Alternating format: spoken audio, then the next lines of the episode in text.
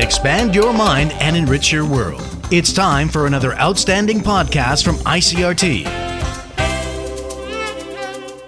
I'm Nancy Sun with today's episode of EZ News. The TAIEX opened down one point this morning from yesterday's close at 16,712 on turnover of 2 billion NT. The market closed marginally higher on Monday after coming off an early high, as investors opted to lock in gains while the main board moved closer to the nearest technical resistance ahead of the 16,800 point mark. American Institute in Taiwan chair Laura Rosenberger has arrived in Taiwan for a six day visit. According to Rosenberger, she plans to meet with the presidential candidates during her trip and is also reiterating that Washington will cooperate with whichever candidate wins January's election. It's her second visit to Taiwan since she assumed the post on March 20th. Speaking to reporters, Rosenberger said she is looking forward to further engaging with leaders from across Taiwan's political spectrum this week and plans to spend time with each of the declared presidential candidates. And she went on to stress that the United States will not take sides, and we oppose outside interference or influence in Taiwan's elections.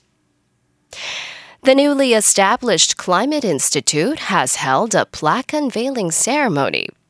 The event was attended by Vice President William Lai and the heads of several of Taiwan's leading tech companies.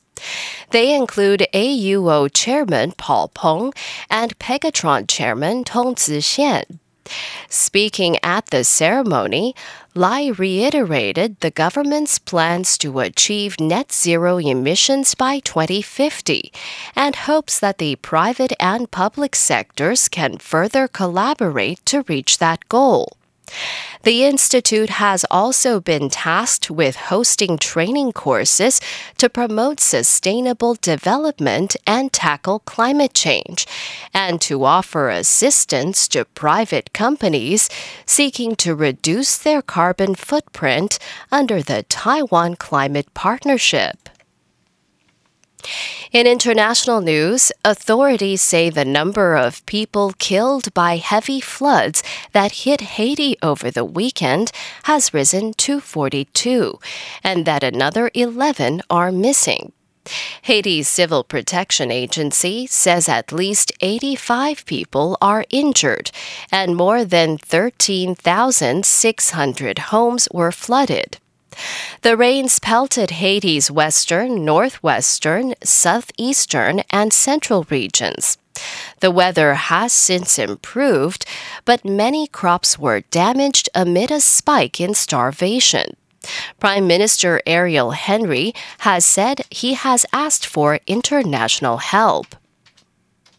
Public support for South Korea to develop its own nuclear arsenal is plummeting, according to new figures.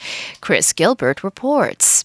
It was only two years ago that a record number of South Koreans, more than 71%, said they supported the country building its own nuclear arsenal.